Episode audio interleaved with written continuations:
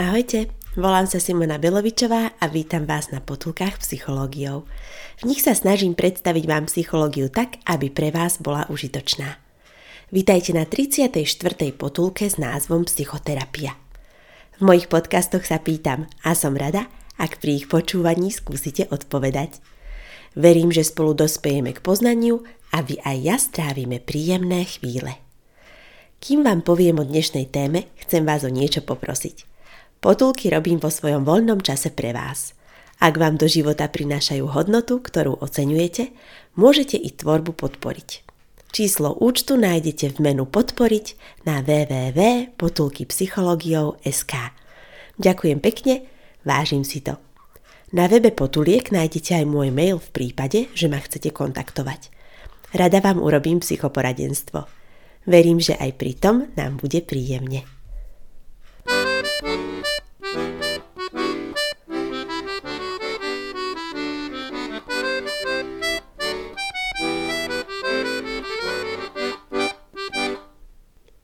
Minulú potulku som rozprávala o gestalt psychológii, ale zabudla som povedať, čo to vlastne je. Ide o tvarovú psychológiu, ktorá sa zaoberá teóriou mysle. Základom je, že prostredníctvom mozgu vnímame veci ako jeden celok. Povedala by som, že ako jeden súvislý tvar. Napríklad, ak vidíte obrázok, nevnímate to ako súbor čiar, ale ako kresbu. Je to najzreteľnejšie pri zraku, ako som to uviedla pri reverzibilných figúrach a vizuálnom vneme poprehadzovaného textu. Alebo keby ste nakreslili panáčika a medzi jeho hlavou, telom a končatinami by bola medzera, aj tak by ste ho označili ako ľudskú postavu. Tak, už mám dušu na mieste a vy doplnenú informáciu o geštalte do zmyslu plného celku. Niekedy pre stromy nevidím les.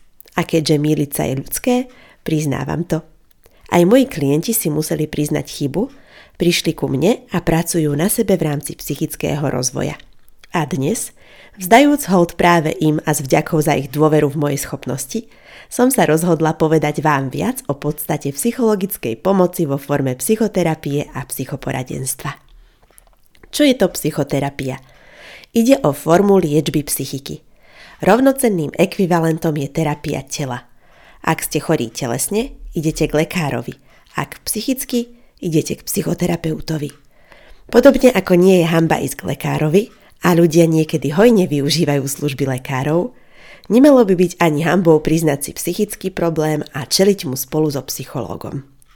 Z mojich skúseností z psychoporadenstva je dnes isté odtabuizovanie zverenia sa s psychickými problémami. Vnímam to najmä u mladých ľudí. Neboja sa mi priznať so svojimi závislosťami či úzkosťami, čo je odrazovým mostíkom, aby sme našli riešenie. Isté, závisí to nielen od klienta, ale aj poradcu a metódy, o tom poviem podrobnejšie o chvíľu. Takisto vysvetlím, aký je rozdiel medzi psychoterapiou a psychoporadenstvom, ktoré vo svojej psychologickej praxi robím ja. Psychoterapia je liečba psychologickými prostriedkami, v ktorej si pacient hlbšie uvedomí podstatu svojho problému a naučí sa mu svojimi silami čeliť. Ide o vedomú, štruktúrovanú a vedecky podloženú interakciu medzi terapeutom a pacientom. A samozrejme, psychoterapia by mala byť dobrovoľná. Isté percento úspechu závisí na pacientovi. Avšak ak nie je vnútorne motivovaný pre terapiu a je v odpore, Napríklad, ak ide na terapiu na podnet manželského partnera alebo súdu, klesá jej úspešnosť. Psychoterapia je liečba rozvinutého vážnejšieho psychického problému. Užívateľ psychoterapie je pacient. Psychoporadenstvo je forma psychologickej pomoci s menej vážnymi problémami. Užívateľa psychoporadenstva nazývame klient – Podobne ako s menšími zdravotnými problémami, ako napríklad nádcha, môže pomôcť lekárnik a nemusíme bežať hneď k lekárovi, poradca môže pomôcť vyriešiť psychický problém zárodku. Psychoporadenstvo je forma pomoci, v ktorej ide nielen o riešenie problému, ale aj o rozvinutie väčšej kvality života a prevenciu. K poradcovi prichádzajú ľudia s problémom, ako zvládať stres, ako predísť vyhoreniu alebo depresii, napríklad ak pociťujú prvé príznaky. Naopak psychoterapeut sa zaoberá rozvinutými psychickými chorobami ako depresia alebo vyhorenie a snaží sa ich odstrániť. A čo je spoločným cieľom terapie aj poradenstva? Pomôcť človeku v oblasti jeho psychiky. Líšia sa hĺbkou psychického problému a jeho prejavením na vonok. Ťažšie problémy, ktoré rieši psychoterapeut, vidno aj na vzhľade alebo reči človeka. Jedno ochorenie Turetov syndróm je o tom, že človek robí nekontrolovateľné grimasy, žmúrká, trhá hlavou alebo končatinami, vydáva zvuky, šomranie, niekedy s použitím vulgárnych slov. Keď už je problém takto markantný, myslím si, že je to prípad pre psychoterapeuta. Poradca skôr pomôže s nastavením efektívnejšieho psychologického fungovania, napríklad aby bol človek menej výbušný alebo vedel viac zvládať stres. Mimochodom, zistilo sa, že ak si má človek vybrať medzi rečou a vzhľadom, aby mu bol niekto sympatický, vyberie si reč. Preto sa teším, že dostávam spätnú väzbu na to, že môj hlas na podcaste je príjemný – Určite ho tak počujete aj vďaka kvalitnému mikrofónu, ktorý som zakúpila vďaka vašej podpore a rada vám skrz potulky poskytujem práve psychoporadenstvo. V psychológii existujú tri základné psychoterapeutické smery. Odporúčam vypočuť si druhú, tretiu a štvrtú potulku, kde predstavujem ich zakladateľov. Prvý je dynamický smer.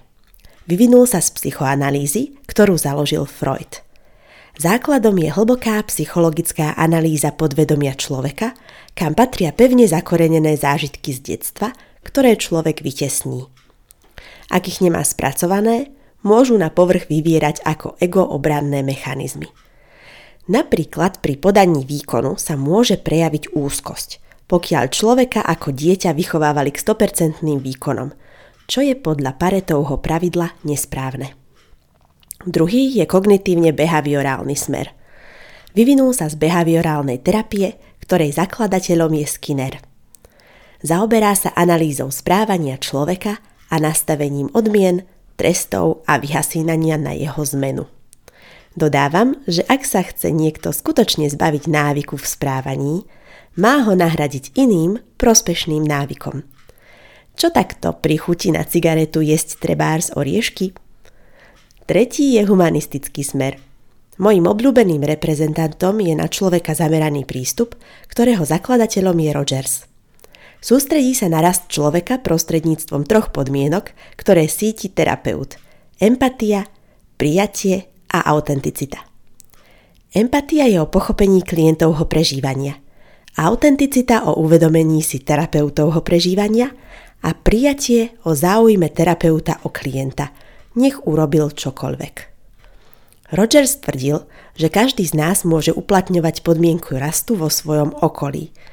Môžeme si byť poradcami navzájom, ako píše Tony Mary v inšpiratívnej knihe Naučte sa byť poradcom. A štvrtý je eklektický smer. Ide o povyberanie si prvkov z jednotlivých štýlov podľa situácie. Pripomína mi to situačný štýl v manažovaní z 29. potulky. Čo majú psychoterapeutické smery spoločné a rozličné? Zhrňam, že Freud má spoločné s Rogersom zameranie na prežívanie, iba že Freud analizuje to minulé a Rogers súčasné. Rogers má spoločné so Skinnerom zameranie na prítomnosť, avšak Rogers sa zameriava na emócie, kým Skinner na správanie. Jednotlivé psychoterapeutické smery sa líšia z hľadiska nedirektivity – teda nakoľko zasahuje do terapie psychoterapeut. Napríklad v dynamickom smere jasne vedie terapiu, pýta sa otázky, štruktúruje rozhovor a cieľene odoberá anamnézu. V kontraste k tomu na človeka zameraný terapeut necháva veľkú časť aktivity na klientovi, aby voľne rozprával o témach, ktoré sám chce. Tu poviem poznámku, namiesto pomenovania pacient sa tu zvykne použiť klient, čo tiež naznačuje nedirektivitu. Spomínam si, ako som bola na konferencii Aktívne počúvanie z pohľadu rôznych terapeutických prístupov. Rogeriánsky psychoterapeut dr. Valkovič tam ozrejmil, ako začína sedenie s klientom. Priznal, že kedysi sa pýtal, aký máte problém? Potom to zmenil na s čím ste za mnou prišli? Až napokon používal Počúvam vás. Urobilo to na mňa dojem a uvádzam vám to ako ukážku nedirektivity. Stredne direktívny je kognitívne behaviorálny terapeut, ktorý sa pýta otázky týkajúce sa aktuálneho problému, napríklad koľko cigariet fajčíte denne, nastavuje latku, koľko bude úspech fajčiť priebežne cez terapiu až k cieľu odstrániť fajčenie. Hranica medzi nedirektivitou a direktivitou v terapii nie je podľa mňa taká jasná ako slnko na poludnie. Myslím si, že aj na človeka orientovaný terapeut, ktorý je nedirektívny, istým spôsobom vedie terapiu využitím troch podmienok rastu. A naopak, dynamický terapeut, ktorý je direktívny, ponecháva voľnosť v pacientovom vyjadrovaní a počúva ho. Otázkou je, ktorý smer psychoterapie je najefektívnejší. Odpoveď je možno prekvapivá. Čo by ste si typli vy? Výskumne sa potvrdilo, že úspešnosť rôznych psychoterapeutických smerov je približne rovnaká. Ako vo svojej knihe Humanistická psychoterapie uvádzajú Kane a Seaman. Nezáleží na metóde, ale na správnosti jej použitia v terapeutickej praxi. Ak je dobrý terapeut, je jedno z akého je smeru, aj tak pomôže človeku. A je ešte niečo dôležitejšie ako technika, ktorou psychoterapeut pracuje – Šifelová v knihe Rogersovská psychoterapie pro 21. století píše o faktoroch, na základe ktorých je terapia úspešná. Technika tvorí iba 15% celkového koláča psychoterapeutickej pomoci. Súhrne ide o menšiu zložku v rámci 60-percentného vplyvu terapeuta.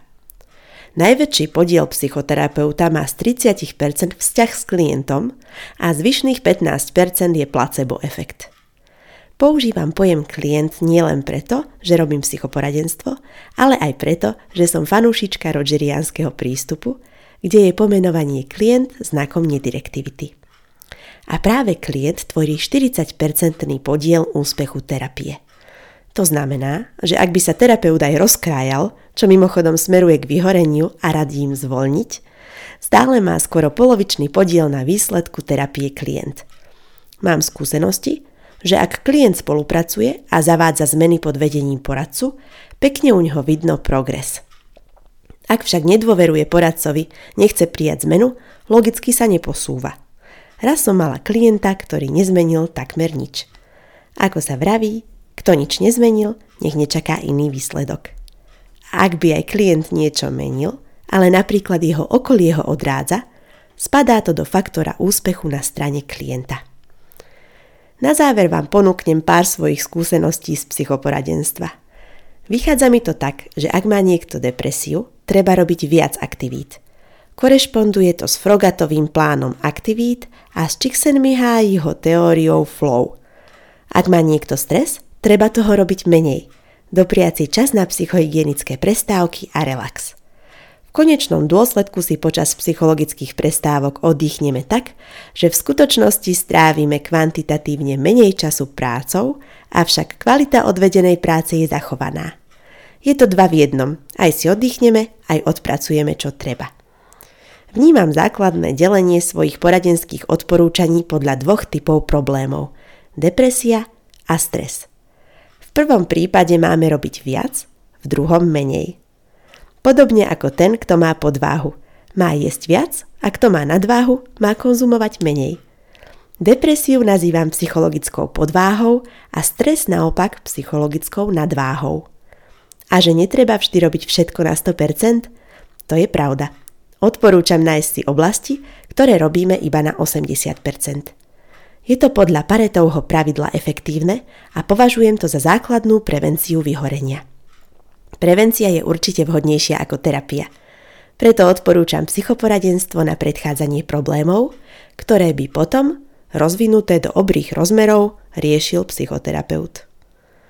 Ak normálne fungujúci človek, ktorý má rodinu, prácu alebo oboje, chce na sebe pracovať, môže vyhľadať poradcu. Napríklad, ak prežíva často stres alebo sa cíti vyčerpaný, nestíha, rozčulujú ho ľudia alebo frustrujú veci. Moje pracovné skúsenosti v psychoporadenstve sú najviac v oblasti emočných problémov a vyhorenia. Pomáham klientom s úzkosťami, depresiou, sebaovládaním a riešením konfliktov. Psychoterapeut pomáha ľuďom, ktorí už kvôli psychickým problémom nemôžu chodiť do práce alebo sa im rozpadá rodina. Či už ide o ľahší alebo ťažší problém, povzbudzujem vás vyhľadať psychologickú pomoc. Ak viem, rada vám ju poskytnem aj ja. Sama som navštívila psychologičku a sedenie u nej mi pomohlo. Psychológia tu je aj pre normálnych ľudí, ktorí chcú žiť svoj život plnšie. Prajem vám efektívne psychické fungovanie. Majte sa dobre a majte oduševnené chvíle.